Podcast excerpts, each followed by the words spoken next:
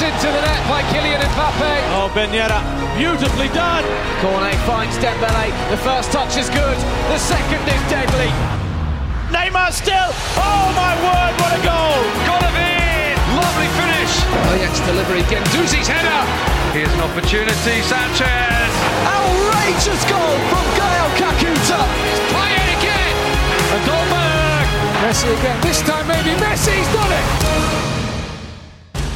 As colourful as a PSG Ultra with a backpack full of flares, as spectacular as Youcef Belaili dribbling through an entire team, as unexpected as a quick fire Nantes double, and as influential as a French referee with a red card.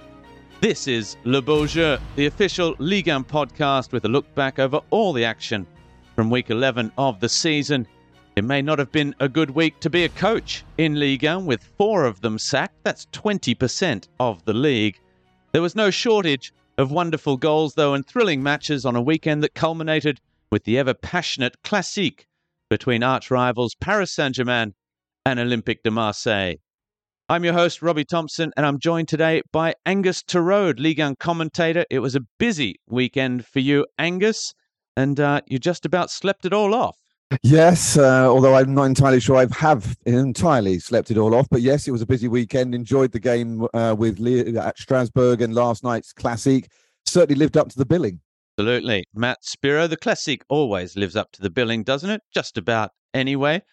Award winning author and Ligue 1 commentator Matt Spiro was at the Parc des Princes last night. We'll get to all that later. Matt, how are you going? Hi, Rob.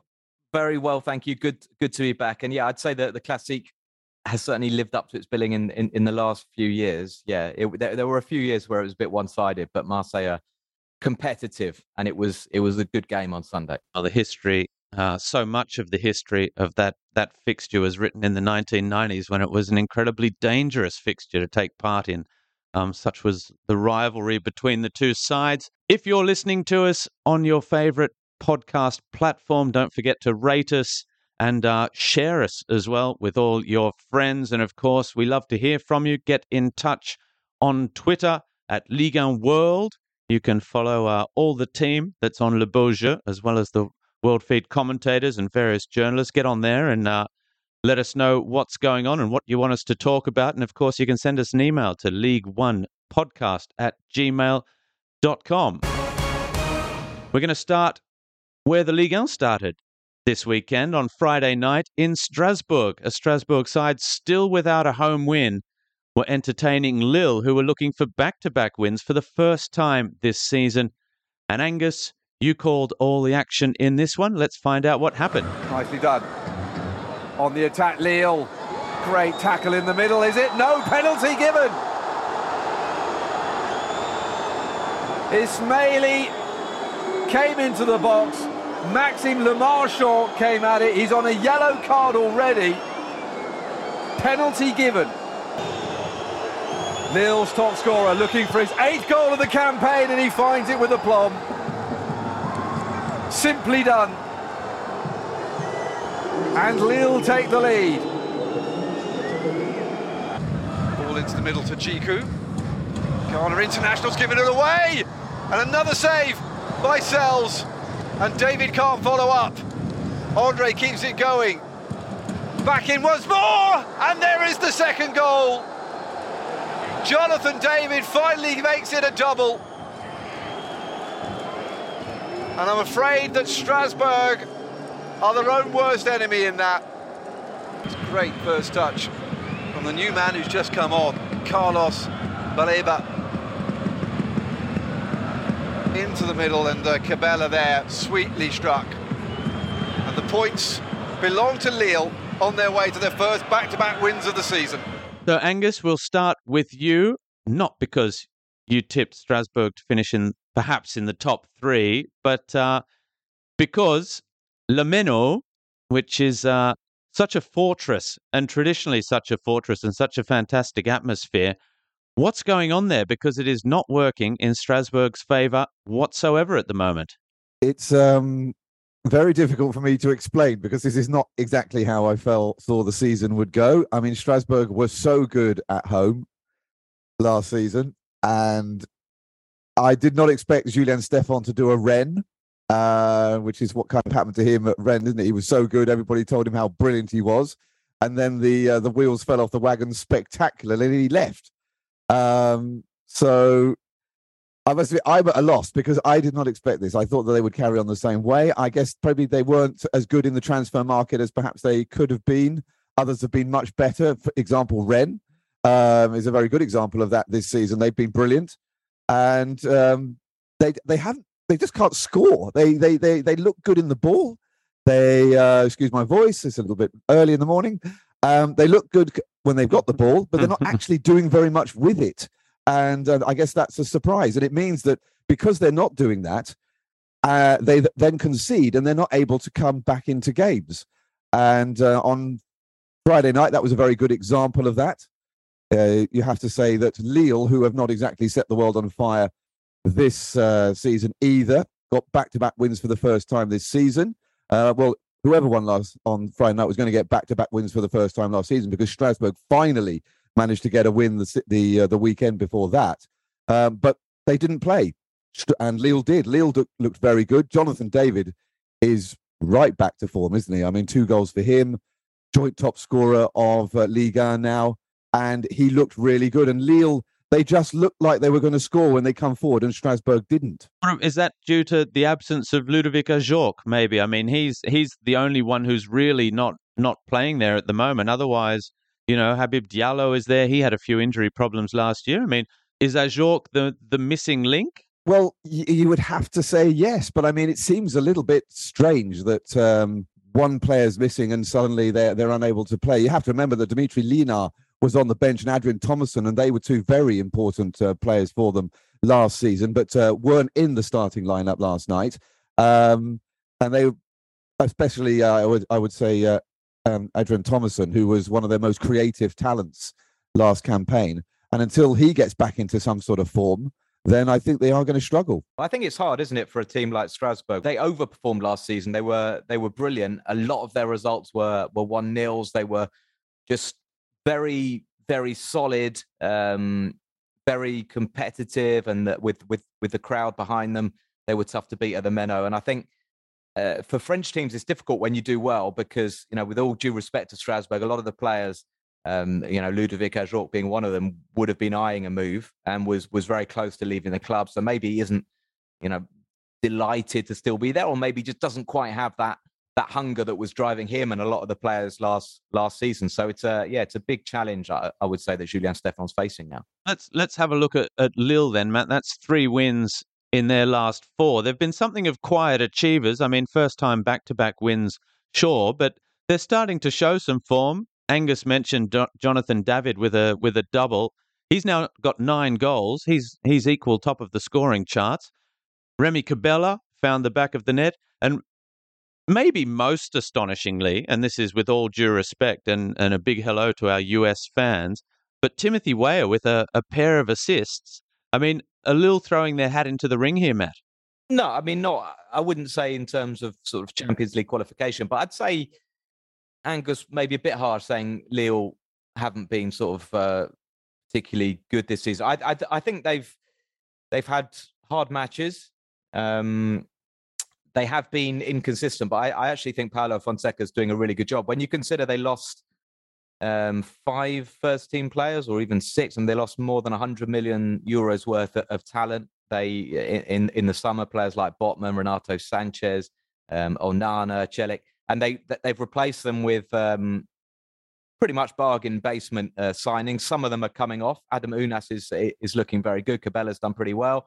Um, Mohamed Bayo, not so much. He's kind of disappeared without trace. But uh, they're playing attractive football. Um, beating Lens in the derby was was massive, and now getting the you know a good away away win. I think, yeah, I think Lille fans can be optimistic. Maybe not top three, but I think they could push for top five, even though it is really sort of competitive. Um, Jose Fonte, uh, unfortunately for him, you know, looking his age a little bit in in, in recent weeks, but a clean sheet uh, at at the weekend will will do them good. And uh, yeah, Jonathan David, unquestionably one of the most uh, lethal attackers in in the division. It's good to see him back and and and firing ahead of what could be an exciting World Cup for, for him and Canada. surely uh, a move away from Lille at some point because it almost happened last summer. You talk about all the players that left. He was expected to be one Yeah, of them he- as well, and he's still there. as soon as everybody started linking him to Arsenal and other and other wonderful clubs like Arsenal, um, Stop he scoring. stopped scoring. So it, it was almost like it, it maybe went to his head, or you know, I, I don't know. The second half of last season, he really struggled. Um, but yeah, he's got he's got a lot of a lot of quality, no question. Maybe that uh, Well, Lille, yes, maybe, maybe that result though wasn't quite so surprising. I mean, Strasbourg's got a pretty rotten uh, record against uh, Lille over the last uh, few seasons, and Julien Stéphan's lost more Liga and games to Lille than he has against any other side in Liga. Although the, the, the comparison ends there in the fact that he was up against a manager Pablo Fonseca, Pablo Fonseca who of course wasn't there in those uh, previous seasons. So I don't quite know what the uh, the excuse is. Uh, Lille are up to seventh now. They are just four points behind Rennes in fifth, so they're not far off that. In fact, two points off Rennes, four points off Marseille in fourth place and in those European places. So when I say quiet achievers, they have been on a little bit of a charge. They haven't perhaps caught the eye as much as Monaco and Rennes, who are who are knocking at the door, but uh, they're there or thereabouts. They're having a not a bad run so far. Now, Lorient could have moved provisionally top as they went looking for a seventh win in a row, but they were held by Will Still's Stade de Reims. Now, Will Still is caretaker coach of Reims after Oscar Garcia was one of the four coaches shown the door. Peter Bosz set the tone for the weekend. And uh, Matt Will Still learnt his trade playing championship manager. Now he's only just turned 30. He's part of this new generation of, of didn't play to a great level, but clearly has just uh, got a got a computer brain knowledge of of footballers, of the history of tactics, of and of probably a wide knowledge of of European football as well, thanks to a computer game. It's not the first time we've seen this, and he's now had back to back scoreless draws against the top two in the league with a side that again had two players sent off. I mean, they've had a rough run. Poor old Oscar Garcia has been shown the door, but let's let's have a chat about Will Still quickly. Well, look, um, you know, it's a big challenge for him, but given that he's won the Champions League twice with Macclesfield Town uh, on Championship Manager 2, um, you know, I, I, I think he's well capable of, uh, of, of doing well with Rams. I think we should probably qualify this uh, to say that, you know, he, he has he has coached in the top flight in Belgium. Um, As be a he- shot. yeah, Beerschot. He got- he he got some some experience on, on, on the ground as well. He was he was assistant coach of Preston under 14s. If if uh, um, the article I read, He was is, uh, also assistant coach at. Standard Liège and some some other other bigger clubs. Yeah, no, absolutely. Preston, you know, Preston are have, have, got a big history, but yeah, it's quite funny because you know I I can certainly relate to spending many long hours in, in front of Championship Manager, particularly during my student days. But uh, it's a, it's it's it's a nice story. He was he was filling in for Garcia, who was suspended against uh, against Paris Saint Germain the week before, and he was on the pitch, sort of pulling Neymar and other players away from the Rouse players as it was sort of uh, boiling over. So yeah, great story. Um, good, uh, good for him. I do think Rouse are taking a bit of a risk sacking Oscar Garcia because I think they're they're very light in terms of established quality in the in their squad. They've got a very very young squad, and I thought Garcia was was doing okay with that. They're floating sort of above the relegation zone, and uh, yeah, they they they obviously felt. And, and I think this season with four teams going down, it's it's making um, chairman or presidents pull the trigger a bit quicker. People are getting twitchy, thinking, "Blimey, you know, we've gone five without a win. We're, you know, we're we're in the bottom four, or we're close to the bottom four. We need to do something about this." So it's going to be interesting to see how long Strasbourg keep faith with uh, Julien Stéphan, who's obviously really highly rated. Um, but um, but yeah, fair play to Rouse, who have had a huge number of players sent off. I don't have the stat. Is it eight players sent off this season for Rouse? That they It's had- eight, eight was players in 11 games. Yeah. Loppe sent off against uh, against Lorient. They dug in. They got a point, a point And- that prevented Lorient from um, from from going top. But that's obviously, you know, that's it's obviously a good point, just like the one they got against PSG the week before. That's right. Emmanuel Agbadou was also sent off. Lens lost to Lille last week. It was their first defeat of the season. Uh, they were looking to bounce back against Montpellier, and it was a mistake, a huge mistake from Teji Savanier that uh, enabled Wesley Said to get the only goal of the game. So Lens back to winning ways. Lens holding on to their place in the table at the moment. They they, they I know stay you want to gloss third. over. I know, Rob, Rob, I'm butting in, which is an old habit. I'm sorry from from from the old days, but I know Lens. you want to probably move on. You want to gloss, but we can't sort of gloss over. I mean, Lens, they're doing unbelievably, unbelievably, and I think it's maybe not six wins in a row, but six wins in a row at home, possibly. I mean, that, but you know what what what Lens are doing is absolutely phenomenal, and they've lost Ghisolfi, who's uh, their sporting director, who was their sporting mm. director, who has um, pieced together this excellent team. He's moved to Nice. Um, they've decided to give uh, Franck Haise a pay rise and a contract extension. They've moved their technical director into the sporting director position. So, you know, hopefully from their point of view, they can maintain this going forward. But it's um, incredible achievement to see Lens up on, on, on the podium now. Are we so that surprised? Means I'm going to have to gloss over Monaco now. So I'm going to have to interrupt you there as well. I'm afraid because I must say I'm I'm no longer surprised by Lens doing what they're doing because they have been on the podium in the last couple of seasons as well, briefly. So I think that a third season now where they're challenging for Europe means that should we really still be surprised that they are yeah 24 points 24 points from 11 they games. are doing fantastically don't, i don't deny it it's better than in their ti- it's better than in their title season so forgive me for being slightly surprised and impressed well, okay well i'm going to interrupt you both here and Good. say that after losing such an important match as it was to lille last week and then I felt they they didn't show much against this Montpellier side and needed that rare mistake from Teji Savanier. And um, you know, I wonder if this wasn't the start over what we've seen the last two weeks that they're going to slowly fade out of this title race. Because I agree with both of you insofar as they are doing a fantastic job this year, but I also agree that they've been in this position the last two seasons, have been up and near the top, after 10, 9, 10, 11 games and, and faded out badly last season to only just come back and steal a European place at the end. See, so no, can, look, we're not glossing over this one now. I can see Angus nodding. We got negative vibes at the moment around Lens. I find that incredible, incredible. But they got Marseille next weekend, so big one. Oh, that's three points teams. in the bag, probably then for them. Monaco, we're looking for six wins in a row against Clermont. They had a heavy loss to Trabzonspor in midweek. Um, a red card there as well, and another red card at home for Monaco. This time it was Camara. Now, Matt, we haven't had one of your uh, your coup de gueule uh, recently, and uh, not about the refereeing either. But in the end, it was a Breel Embolo penalty. He was a little bit lucky. It was the initial one was saved by Mory Diaw before he uh, turned it home. Clermont equalised, though. Now, it's been a bad week for Monaco because they've lost fourth place in the league. Just when they were looking to take advantage of any more slip ups, they would have moved level with Marseille in fourth place. Matt, is this just a little blip on the radar for Monaco, who have been in stunning form the last month and a half? Yeah, they have, but it's kind of their Achilles heel, isn't it? The the home games that you look at and think, okay, three points. For example, when they played Troyes I think it was three days after a, a brilliant performance at the Parc des Princes where they draw, they, they they they drew, they could have won against PSG, and then they got beat four two at home by Reims.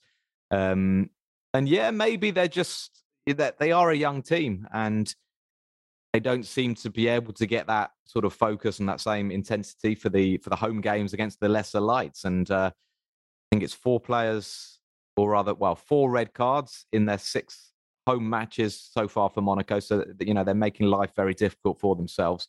Um, and it was a it was a poor game. Uh, I think you know if we're looking at the other side of it, Clermont eighth position, they deserve you know, huge credit for for what they're doing. Um, I mean, Angus probably won't be surprised because he, he, he, I'm sure he saw that coming. But uh,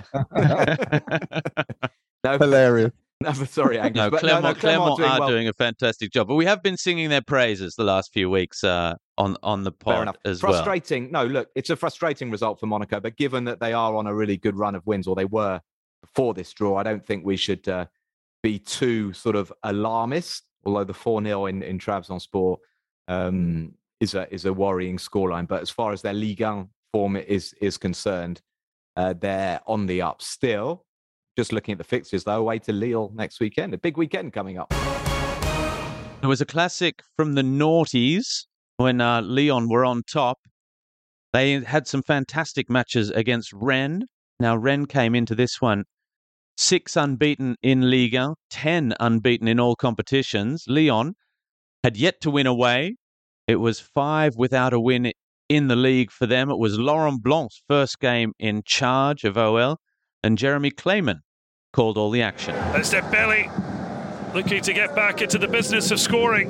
Only two goals this season, but it's a really good ball, and Lacazette, the one who gets Laurent Blanc's era up and running. But devastating from Lyon. Dembele brilliantly see the run of Tagliafico, and it was on a plate for Lacazette. Finally back amongst the goals. Number five of the season for the Lyonnais captain.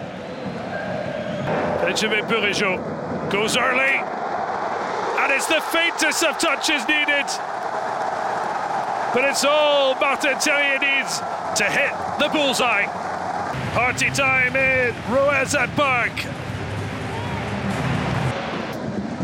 Now he's got time to have a look up, drives it across, and poking home is another former OL player, Amine Gouiri, makes it 2 1. Well, he, with a great run forward, Assignon, but given far too much time to drive it across. Gouiri couldn't get it the first time of asking. He buried it at the second. Tagliafico, low cross in. Steve Mandanda loses it, and Lacazette profits. Les Gaunt fans and Laurent Blanc all smiles. I think that's a show of respect for what Damien Da Silva did at Rennes. Three seasons with the club. But he's come on to see Martin Terrier head in a brilliant third goal for the club. And his second, well, Birger Meling with the ball whipped in. And Terrier strikes again. Matt, Alexandre Lacazette. Surely he's happy at the double. And uh, there was much conjecture about his ambiguous comments about the future of Peter Bosz after the, the last game, just a day before he was sacked. Is he happy that Laurent Blanc's come in? And is this a good result, even though it's now a fifth loss in six for Lyon?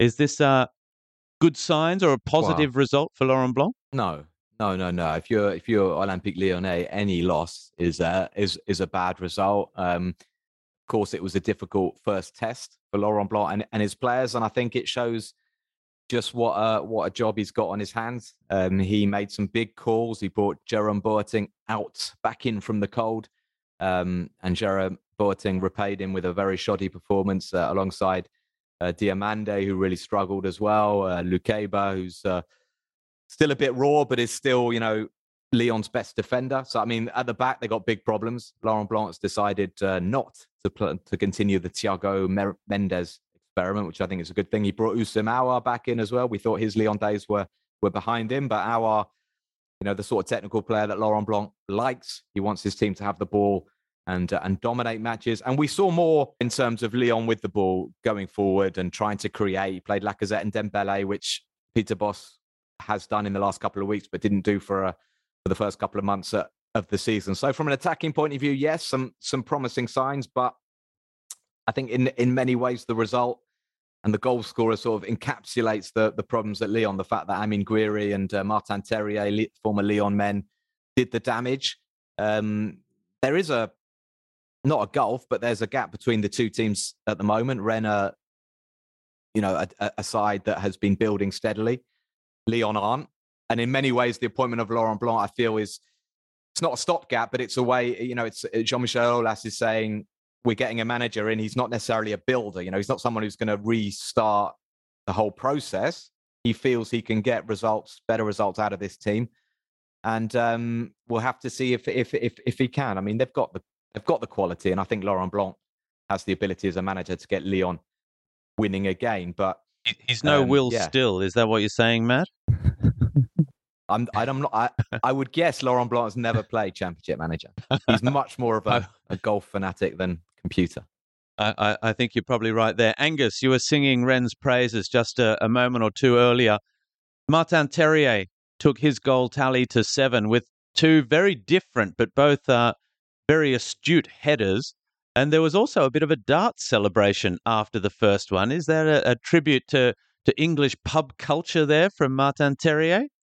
Well, it's funny because as he did that, I went laser-like um, play from uh, Rennes, and then regretted I hadn't waited an extra second so that I could have said he'd hit the bullseye. But uh, but uh, that that being aside, there we go.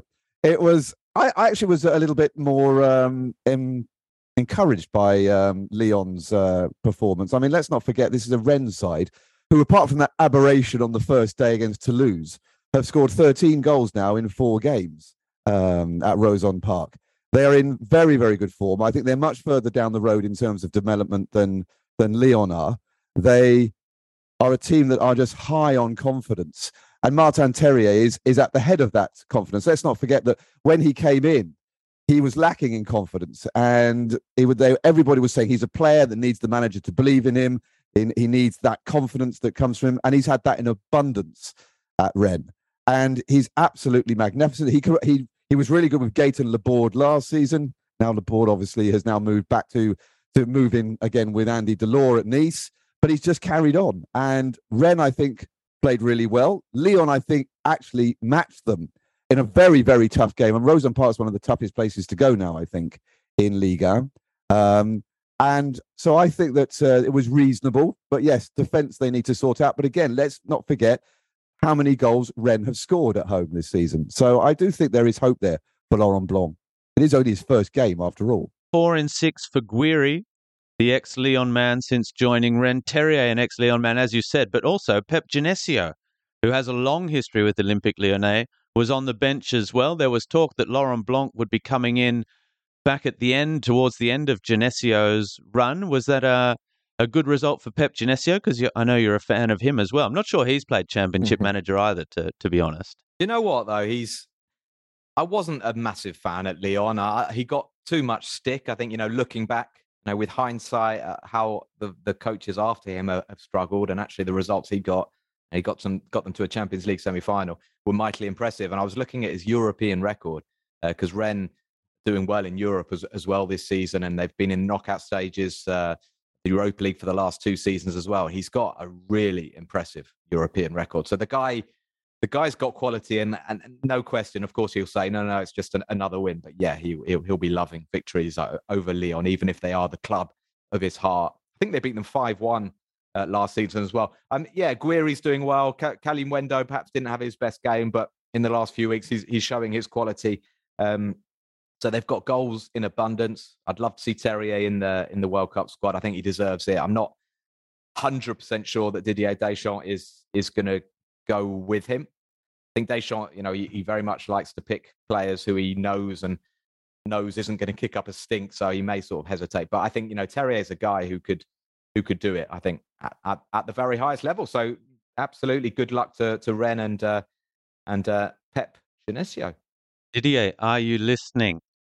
Matt Spiro wrote a big book about uh, Didier's legacy as well, France from 1998 to 2018 as well. So uh, he knows a thing or two about winning the World Cup, at least from afar. You're listening to Matt Spiro and Angus Turode on Le Beau Jeu. We have Le Classique coming up between Paris Saint Germain and Marseille. But first, it's time for Deja Who. Now, the Deja Who competition is continuing, as it always is. There's a jersey up for grabs each month. All you have to do is send in your answer to League One Podcast at gmail.com. It's the weekly Who Am I? You have to answer the Who Am I and the bonus question.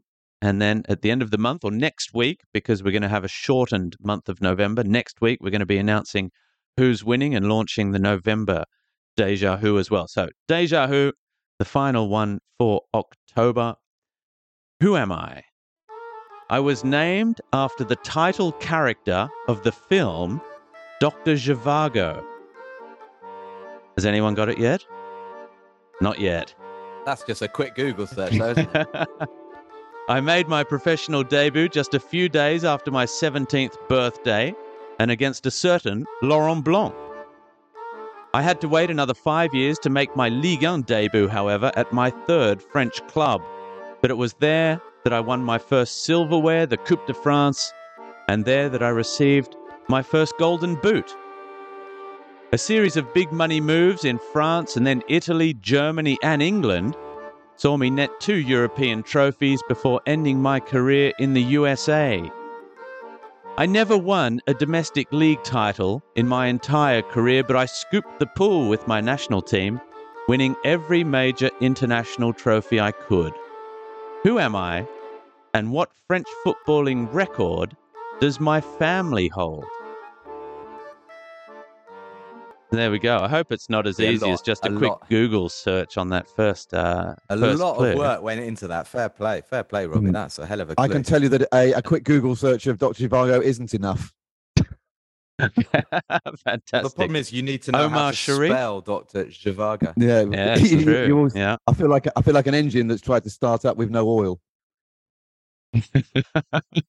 well, if you're feeling uh, like Angus Turreau this morning, don't forget to just get a few hours sleep and then get onto the Deja Who. Send us your answers onto League One Podcast at gmail.com and you'll go into the chance, if you get that right, to win the Ligue 1 shirt this week. So moving on, and now I am going to be glossing over, guys, even though I still want to have a brief little coaches chat, but uh, no interrupting, please. If you will, Toulouse made it three wins in a row at home, 3 2 over Angers. Um, and there were some stunning goals in this one. Nabil Bentaleb with a wonderful free kick. And then Stijn Spierings, one of the numerous Dutchmen at Toulouse, with a, with a stunning winner before Amine Salama got a consolation goal. There was also a first goal in Ligue 1 for Branko van der Boomen, um, who was the star of the show, of course, last year in Ligue 2. So a 3 2 win for Toulouse. Now, Auxerre versus Nice. It was goals to Andy Delort and Nuno da Costa as this one ended 1 1. Uh, Auxerre were without their coach, Jean Marc Furlan, who gave everyone the finger last weekend, of course, and that cost him his job. He was replaced by his assistant, Michel Padovani. Um, and Umbagnon could even have won it for them at the death with a shot against the post. Ajaccio travelled to Troyes. They'd beaten Marseille the previous week, but it was Troyes uh, that went ahead through Jackson Porozo. And then, uh, after a very tricky effort from Youcef Belaili, who uh, was brilliant throughout, it ended 1 1 as Ajaccio just managed to get back on level terms through Nuri and, uh, no, Matt? Finger raised. Yeah, I think so. Just when you say Belaili was was brilliant throughout, he came on, didn't he, in the second half? Yes, but those dribbling runs in the in to, to set up said he was chances. brilliant throughout. I'm sorry, sorry, brilliant sorry, Rob, throughout doing- his sorry. appearance in the second half. He he he, he was brilliant throughout the highlights. and then there was a one last game. The bottom two, Michel Der Zakarian was sacked. It was Bruno Grougi, the new coach, the ex-Brest legend, who was uh, coach without the ponytail, completely bald these days. Uh, he was a fantastic ponytailed striker for Brest about uh, a decade ago now. Um, and this was almost a great start. We saw Brest save a Ludovic Blas penalty. Then Fadiga, who'd given away the penalty, opened the scoring for Brest, and it was all going so well until uh, Moses Simon scored a penalty, and then Ignatius Ganago scored 46 seconds later for Nantes. Uh, Mostafa Mohamed added a third goal before Moussa Sissoko made it 4 1. So that was a welcome result for Antoine Kombouaré, and uh, Nantes 4 1 winners over Brest in the end. A word on coaches, or I- Matt, you've got another another little comment. You're not letting anything quickly, slide I know, today. I know. It's because I haven't been on the Beau Jeu for, for, for so long. I've got so much to say. I'm just feeling really nostalgic when you talk about Bruno Grougi because I remember when we were we were commentating a long time ago now, Robbie. It must have been 14, 15 years ago. And Grougi, that, that, that Brest team with, with Nolan Roux and uh, when they came up, Stade Francis-Le Blé, I loved it. It was, it was a brilliant atmosphere. Fadiga, Noah Fadiga scoring. Andy Scott tells me he's the son of Kalilou Fadiga, the Senegalese uh, Ah. star from that World Cup team who, who played for Auxerre Yeah. um, and was brilliant. And there was something else you said there that got me nostalgia. Yeah, Moussa Sissoko. Yeah, I feel like we're kind of turning the clock back to the days when yeah, Sissoko was was playing and scoring in Liga Uber Eats. Great stuff. Well, that's fantastic though, for Rob, you wanna ask- you wanna ask yes, us? and I want to ask you about Yeah. coaches, but you can ask yourself, Matt, if you've got a good question. Go. Matt, what do you think about Jean-Marc Furlan being sacked? Well, Robbie, I, uh, Matt, I think Jean-Marc Furlan started the season with um, a difficult task because his Auxerre squad, not sure it's league and quality, and he's got this reputation, unfortunately, of being the man who brings teams up, but he can't keep them up, and he it really grates, it really annoys him. Um, I know because I asked him, and it really annoyed him.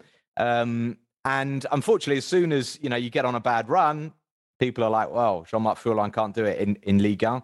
So it's a shame. He's he's a he's a personality, and um, it's a shame. But I'm not that surprised, and I think it's gonna it's gonna be a massive job um, to keep them up. Angus, what do you think? I was enjoying the show, to be quite honest with you. I'm just Um, logging off. Yes. Yeah you you you do get the feeling that um it, th- no matter how bad it is to uh, to give um somebody at a football match the finger although otherwise all fans would be thrown out every week um it was a, it was maybe an excuse that was being used because uh they haven't been great this season. They were in the bottom two for the first two weeks. They are on a run now without a win in their last six. Uh, they looked like they had actually turned the corner actually early on in the campaign. They were they were going in the right direction. But again, goals were the problem uh, at both ends. Let's be honest with you. Um, and I think that, as you said earlier, I think this is this is the probably the um, the point that was was right. The fact that four teams are going down this season is making everybody very jumpy, and we're seeing an awful lot of moves happening earlier this season than we saw maybe in previous seasons because of it. Now, Matt, uh, I was going to try and get to Le Classique because I know both you and Angus have plenty on on a on a Monday, but I've maybe I'm going to throw a bit of a, a curveball at you both. Shall we have a trip down memory lane? And nobody is allowed, and I'm trusting you on this one, to look on the internet. Let's name Auxerre players from that 2003 side that won the Coupe de France.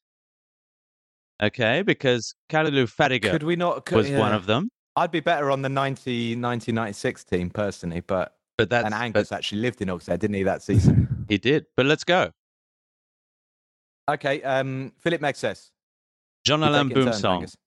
Oh God, you're not. You're nasty. I, I told you that I'm, I am. I am not in a good frame of mind this morning to to suddenly throw curveballs at me like that. No matter how much I love Auxerre, I am. I am struggling to keep up with you two this I morning. don't think it will go very long this one because I'm I'm Uh, struggling is- to uh, think of. Gib- I, have got faces. Djibril, Djibril Cisse.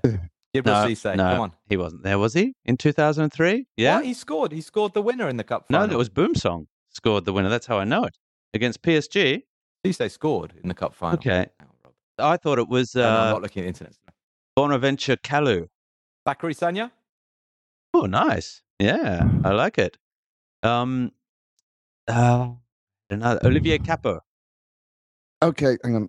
There's one I'm gonna. I'm gonna oh, go- okay, okay. Stéphane, Stéphane Grichting? I got it. Okay, right. Yes. No, he's Fabien, after surely. Fabien Cool was in Oh, goal. maybe.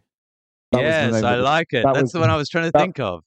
That It's was such a good blowing my mind. I, it What was on the tip of my tongue, which is why I was buying time. Which is why. Jor- Jaurès, the left back? Mm, good, Matt. I think so, probably. And who was the the, the it, so midfielder? peop- Ver, Ver, Ver, the the little old, little roundy Yann Lachuer. Yann Lachuer. Yann Lachuer. Yeah, no, no. There was a a Teemu midfielder. Tainio. Oh wow, Matt, you're doing well. No, that was after. the Finnish midfielder. I can't think of the, the midfielder's name beginning. Well, that's that's not too bad. I think. Uh, Benjani? Was Benjani there? No, he wasn't. no, that's But, uh, after. he- that's he- he- after. he- that's he did- he in that. 2006. But of course, the most important person involved was Guy Roux. Exactly. Uh, No, d- d- you Benjani. No, dismissing Benjani. Maybe 2000 Benjani was there in 2002 3. Yeah, 2002 3. Yeah, I think you're right. No, Benjani was there. Um, I don't remember him being in the starting lineup though. Who was the Kenyan uh, striker they had? Oliech. Oliech. That was that was later. after. Yeah, Dennis Oliech. Should we move on? Yeah, Yep. thanks for We that. do Let's move on. to do today. you know. Well, that was a great team, and Auxerre, Auxerre, a great, uh, great old club. That brings us to Le Classique. Now, PSG had lost just one of 25 heading into Le Classique against Olympique de Marseille. They knew that they could extend their lead at the top of the table with a win over the old enemy, Igor Tudor's side. After a great win in Europe, away to Sporting Lisbon, we're also looking to bounce back from that shock defeat to Ajaccio, Ajaccio. And uh, show that they're not just making up the numbers when it comes to these big matches against Paris Saint Germain. Matt Spiro called all the action. And the crowd roaring PSG forward. Neymar's in the clear. He's got Mbappe to his left. Kylian Mbappe. And Pau Lopez responds. The clearest chance yet. Neymar playing in Mbappe. Marseille's keeper to the rescue. Guendouzi. And now Amine Harit. Amine Harit with the shot and uh, Donnarumma with the save. Really good uh, build-up play from Marseille. The finish from Amine Harit lacked a bit of power, lacked a bit of conviction. Marseille playing high up the pitch and uh, that's giving Paris Saint-Germain space on the counter. Kylian Mbappe. Mbappe goes for goal and uh, incredibly, Pau Lopez again denies the Frenchman. Nicely done by Neymar. Pau Lopez hangs in the air just long enough and gets a hand to the ball. Messi drives it against the crossbar. It's an absolutely stunning shot from Messi. Well, PSG can't get any closer to opening the scoring than that. Verratti with the tackle. Verratti's been hurt, but play continues. Mbappe, Mbappe's cross, there it is! Neymar with the goal for Paris Saint-Germain in first half added time. It's a big one for Christophe Galtier's men. They've had chances in this first half, but so have Marseille. It's been a very competitive contest, but it's Paris Saint-Germain who have struck right on the stroke of half-time. Mbappe just feeding it beautifully inside to Neymar. And how about this for a finish? Opening up his right foot. Sliding the ball in off the far post. Good ball from Sanchez. Jonathan Clauss into the box. Clauss. Oh, it's a superb save from Donnarumma. Clauss thinks he was uh, fouled. Superb run though from Jonathan Clauss. Took it in his stride. Donnarumma saves. Oh, Bernat was playing with fire there, had his hands on Jonathan Clauss. Neymar.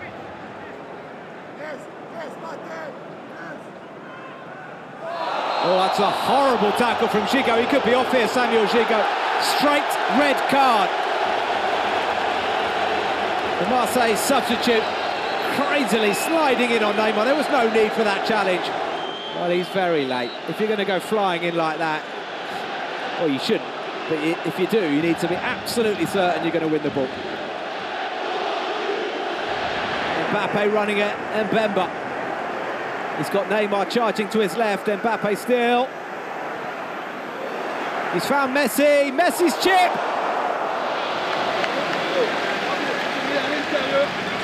Mbappe deciding against giving it left to Neymar, went right to Messi. It's not far off, is he? And I say Matt Spiro was at the microphone for the World Feed. Angus Turode was also calling it on PSG TV. Matt, is that the title done and dusted now that Paris Saint Germain have, have got that victory? Um, n- no, no, I don't think it is. I mean, you can't say it's done and dusted when PSG are three points clear. Um, I guess we're not expecting Lorient to, to push them all away. Um, nobody is expect apart from Angus, nobody is expecting Lens to, to to to play for the title this season. So what? yeah, I guess you know you look at it. Um, sorry, Angus, you said you're not surprised to see Lens up in third. Yeah, but I anyway, did- I- it's, it's just normal, normal. Anyway, so you know you're looking at Rennes, Monaco, potentially Marseille to, to to make the title race interesting. I thought Marseille made it competitive uh, on on Sunday night. Igor Tudor said it could have finished 4 4 or 5 5. I think maybe seeing that more from a Marseille point of view, it probably could have finished 8 3 to PSG. I mean, you look at Messi hitting the bar, uh, Pau Lopez made um, some stunning saves. But like I say, you know, I think Marseille will always be competitive with that midfield of Rongier, Veretout, and uh, and Guendouzi.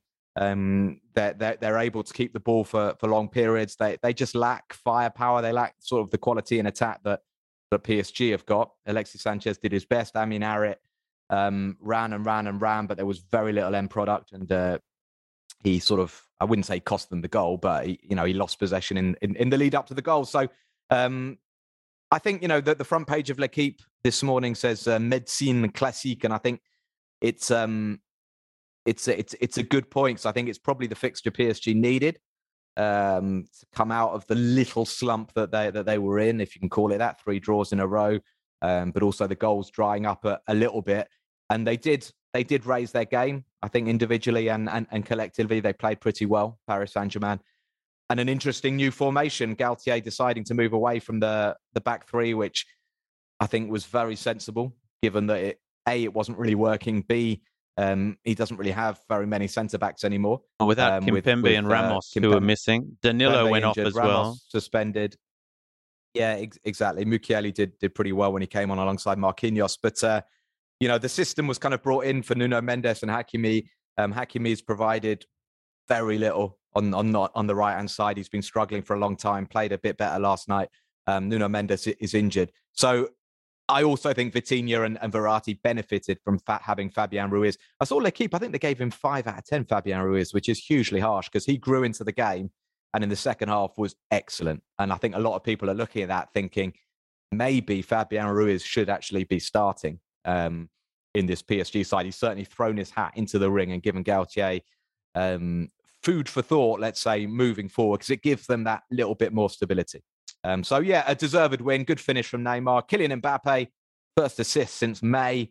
And after the game, he told everybody that he doesn't want to leave PSG. And he was absolutely shocked when he saw when he woke up from his siesta on Tuesday and saw the news. And he assures us that nobody that he knows, nobody from his entourage, um, fed any media that that story. And uh, yeah, he was so shocked.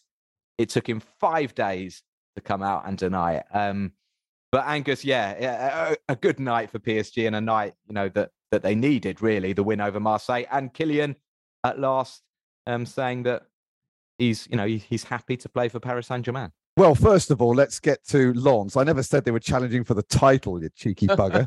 we've, we've, moved on. We've moved on, Angus. Yeah, Matt's back. Yeah, but... The tornado that is Matt Spiro is back on Le Jeu. Anyway, I, I, I, I also uh, was very, very intrigued. It was a bit of a uh, of a side shot there from um, Christophe Galtier changing his tactics, put it two at the back because everybody thought that uh, Nordi Mukiele was going to come in and and keep that back three going. And it was very interesting that instead of that, he had an extra midfielder. It really worked on this occasion because the three midfielders, uh, Verratti, Vitinha, and especially Fabian Ruiz, I thought he was brilliant last night. Tracking back, supporting those going forward. He had a terrific game, could have scored himself as well. Um, for Kylian Mbappe, I have to say that when he scored the penalty on Wednesday or Tuesday, was it? Um, he didn't look particularly happy as he raced away to celebrate. So there was you know, everybody would have been looking at him because of that. But he looked much more back with it last night. There was a very nice celebration with him and Neymar because there was an awful lot of speculation that the uh, not the maybe him wanting to move away was causing trouble, but the the fact that he wasn't happy with where he was playing on the pitch would cause trouble, particularly when you've got Neymar and Messi alongside you, who are much more senior players than him. Let's face it, um, and they probably wouldn't appreciate him dictating what's going on. But last night he was back to his brilliant best. Let's not forget he started off the season by being um, among the top scorers. Uh, so it's not as if like the goals have gone away. The thing that's been missing for him this year, or this season rather, are the assists that he had last season. But last night he put that right with a lovely ball because he'd had a couple of opportunities to score earlier in the game that he took and it didn't work, including one deflected uh, ball that was magnificently turned over by Pau Lopez, who was the easily the reason why it wasn't five or six nil last night. But then he he obviously had learned that. It was another defender in front of him. A glorious five, little ball. Five or six three. Yeah, five or six. Five or six. And Marseille had some big chances. They well. did. Yes, showing uh, your colours, Matt. Yeah. And uh, Angus, can I just say because I have to, I, I'm trying hard not to butt in, but did you say that Neymar and Messi are far more superior, pl- senior. no, sorry, senior players than Mbappe You, uh, you, you would you agree with that, Robbie? Absolutely. I'm just correct correcting his what he said. They they have more experience, No, but okay, no, but- Kylian but- Mbappe is obviously No, the the Mbappe future of world the football. man. Of course he is. Yeah, he but is He's the not man. just the future world footballer. He's in, in signing that contract, Angus. Of course, we don't know what was said to him, but he's you know he's he's the ma- main man at the football club. Of course, he is. I think we're being a bit- and Neymar and, uh, and Messi know I think that. we're being a bit Oh, pedantic by let- senior. I mean, they are older, more experienced, and uh, have seen it more than Oh, he sorry. has. Okay. So, uh, but Let's yes, move- let's- terms of- I'll give Matt a, a chance to get some stuff off his chest, and let's see uh, where what what colours he. Well, the football clubs, He- the football club's in a mess. I'm not putting any colours, but you look at Paris Saint Germain, you look at the way they've played in the last month or so. The the Galtier honeymoon lasted a, a month, but I mean, you know, I, I I I I do think, and it's hard to say this after a victory in the Classic when they've moved uh, three points clear, but there's there's there's you know you've got your sporting director coming out and saying um, we made a mistake. The club made a mistake in signing Mbappe and Neymar um, because they play in the same zone. I mean, if you've got him saying that, you know, for me, the whole Mbappe, I'm desperate to leave thing is a is a power play um, involving Mbappe and uh, in particular Luis Campos. The club. So you think it's true? The rumours. in? Well, of course, there's stuff behind it. Yeah, of course. I mean, true. The rumors. I, you know, it- we we we we've seen that Mbappe's unhappy. Um, we know, you know, with, with the comments that he's been making, the way he's reacted to Galtier telling him stuff like in the Reims game when Galtier was telling him his role and he was sort of not rolling his eyes, but looking like, you know, what what what the hell is this? The body language. Some of the times where he hasn't given it to Neymar. I was at the Parc de France in the Champions League game. Uh, you might remember when he was tearing down the right and it just had to roll it across to Mbappe and he and he decided to shoot. Um, but anyway, no, that you know, of course there there are there are there are problems, but you know they've brought in Luis Campos, they've brought back Antero Henrique, who um, is influential now in transfers as well, and apparently working against. You know, I say apparently, I don't know exactly what's going on behind the scenes, but is not working in tandem with Luis Campos, is preventing PSG from making the transfers Campos wants. Campos wants to be the main and the only guy deciding. He's very close to the Mbappe family. They they he played an important role in Mbappe signing his first ever professional contract with Monaco. Um, so yeah, they they they want to take the power, and again, there's a vacuum I feel at at the top of the football club, and as long as PSG don't sort that out in terms of the structure in place at the football club, I don't think they're going to be able to to take the club forward. And nothing I've seen this season suggests that they're moving forward. And look at, at tell me about Neymar's performance last night, then Matt, because this and this is a, I have a, a a a feeling that no matter how Neymar plays, he will never be respected now as the player everyone thought he was going to be at at Barcelona. Um, because he's come to Paris Saint Germain, and I think there is a, a negative connotation surrounding players that sign for Paris Saint Germain just because they sign there. I think Messi is getting a, a bad rap. I think Messi's showing fantastic form. I think I don't think it's as bad as as you're making out at all. I think they're No, he's playing, playing well. I think the free very kick, well. The free kick was was breathtaking. I but thought. Neymar Um, but was Robbie- astonishing last night. He was everywhere. He if he plays the way he is playing at the moment, Brazil would have to be favourites for the World Cup just about. Yeah, and the players around him are, are phenomenal as well. So certainly, if Brazil get their act together, they can they can win the World Cup. But PSG, I don't think can win the Champions League because they they they play they play with nine players. You know, well, they when they don't have the ball, they play with nine players. And I, you know, I could have said eight players, but I agree with you. I thought Neymar worked hard and and came back and uh, and fought for it. Messi, we know, walks. Kylian, he's he's he's pla he's running about six seven kilometers a game. I mean, he's you know he, he- he's not really putting in the hard yards. A official stats, Matt, of how much Kylian's running in a game? No. Okay. No, they're not. They're not. It might be. It might be seven or eight, but uh, it's not much more than eight kilometers anyway. But um, no, listen. No, I'm just saying. And and PSG played it well. They played it very well, but they played counter attack against Marseille. Marseille had a lot of the ball. And you know, if if you're playing against teams that don't have Amine Harit but have you know Lewandowski and uh, Dembele and uh, and what have you, you'll get punished. And sorry, I'm I'm not trying to be negative and rain on PSG's parade. I just think you do have to look at the big picture. Not Lens. Angus. Yeah. No, I, I, I I wanted to just defend Kylian Mbappe in in terms of um, what he does in terms of tracking back because um, in terms of sprinting, And let's face it, Kylian Mbappe's game is based on sprinting. He attacks defenders. And I have a background in athletics. And I know for a fact that if you are constantly running backwards and forwards, backwards and forwards, that he is not going to be able to have that explosive pace that he has against defenders if he doesn't have some kind of recovery period.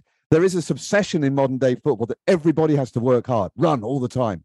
But the thing is, is that when you are a you are, when you are the tip of the trident, as um, Mbappe is, you cannot the pivot. Oh yeah, well yeah, the pivot. yeah, no, but I actually did mean the, the tip of the trident. Yes, he doesn't like being the pivot, does he? Um, but no, but you you cannot do that if you are constantly tracking back as well. So I wouldn't be surprised. I agree. I agree. I agree. But the problem is then, Angus, you've already got Messi who's walking. And I just think you get to a certain level um, of opponent, it's not gonna it, it it's not gonna work. But I I agree with you. I agree with you. I think you know he certainly met his match. I think we should say as well, um, Chancel Mbemba. I mean, what a season he's having, and he was just superb last night against Mbappe. And Marseille played a one on one a lot uh, with with PSG's attackers, and it was it was risky. Um, but certainly, you know, the Mbemba Mbappe duel was was was was was really good. But I I I I'm I go along with what you say. I just think then you need the other attackers working their socks off, and I'm not sure that that will happen. To bring it back to um, uh, Neymar, though, um, Neymar was fantastic, and he has been fantastic. He's got that swagger back in his um, in, in his game again. He's looking for the ball all the time, charging forward. But again, Neymar is Neymar, and I, I whilst Samuel Gigot last night, who got sent off, was not a good challenge on Neymar. It didn't look like Neymar was really hit that much, and he went down as if he'd broken his leg. And that frustrates the hell out of me about Neymar because last he, he sometimes stays up and then he suddenly rolls around and looks like that meme that came out of the last World Cup. And I, what I find funny, Angus, yeah, no, it, it is infuriating. What I find funny when Neymar goes down and he's like, ah, and rolling about. You look at the PSG teammates and nobody bats an eyelid. It's hilarious. Like nobody comes over to see if he's okay. It's just everybody carries It did on. look like there But wasn't was a- much it was such a contact there. stupid- But it was a stupid challenge. Such a Yeah. stupid challenge. it right? was. It was a red card. There's no and, doubt. and actually, just sorry, sorry. From a Marseille point of view, Eric Bailly going off injured after 40 minutes changed um, changed a lot. He was him and Mbemba were really impressive. Balerdi did well. Danilo Pereira too, went off earlier as well. It was only it was only by his second league and start. No, it's it's just frustrating. I, I'd say for him and from Marseille point of view, he's he's been really injury plagued. Um, he clearly is a, a talented player, but yeah, no, you're right. Danilo Pereira also went off Robbie, but I'm just trying to get a word in about Marseille as well. Danilo Well, was great, uh, but, but He- he's been Mukiele brilliant this and actually season. was Yeah. fantastic. He was fantastic. I mean, you can see why they brought him in from German football because he he's not going to get very much chance to get in once uh, Kimpembe and of course um, Sergio Ramos come back. But boy, he took his chance last night.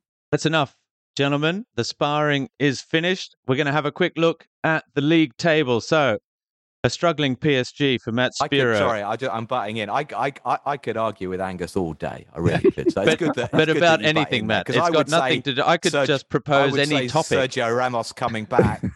yeah, M- Mukiele. What milk do you put in your coffee? And then it would be uh, off. Yeah. So, uh, PSG, Ramos, Ramos is, 29 um, points from a he's a possible 33 this season. Lorient didn't get that seventh win in a row, but they are still second on 26 points. Lens third with 24, and Marseille rounding out the top four with 23. It's two points back to Rennes, who have climbed above Monaco, also on 21 points. Then Lille in seventh, Clermont eighth, Toulouse with that win, climbing back into the top half of the table, ninth with 15 points. So they're climbing above Olympique Lyonnais now, who are really doing it tough. Laurent Blanc will have to work wonders there. Lyon 10th with 14 points. Montpellier 11th with 12 points, level with Troyes and Nice. Nantes win lifts them out off the bottom relegation zone. They have 10 points now, but it is still very, very tight at the top. From 14th placed Nantes down to 19th placed Angers, there's just two points between them. Nantes, Reims, Auxerre, Strasbourg, Ajaccio, and Angers. And then bottom, Brest, with just six points to show for their 11 matches so far, bringing up the rear. Gentlemen, we'll have a look ahead now to round number 12 because the matches are coming thick and fast. There's no European football this weekend, so uh, everyone can have a little relaxing evening now instead of having to watch football 24 7. Paris Saint Germain open away to Ajaccio on Friday night. Now, that could be a tricky trip for them. Montpellier entertain Olympique Lyonnais. There's a great history and traditional friendship between those two clubs via the owners. Um, but I'm sure that will all be put aside on Saturday afternoon. Marseille take on Lens. That's another big match, as Matt mentioned earlier. Angers v Rennes, Clermont Brest, Reims Auxerre, Toulouse Strasbourg, Troyes versus Lorient. Lorient with a chance to uh, keep the pressure on at the top. Nice versus Nantes in a Coupe de France replay on Sunday afternoon. And the final match of the round, Lille versus Monaco. The last two sides that weren't Paris Saint Germain to win the league and title. Rounding out the weekend's matches, it's time for Bon Voyage. Matt, where would you like to go?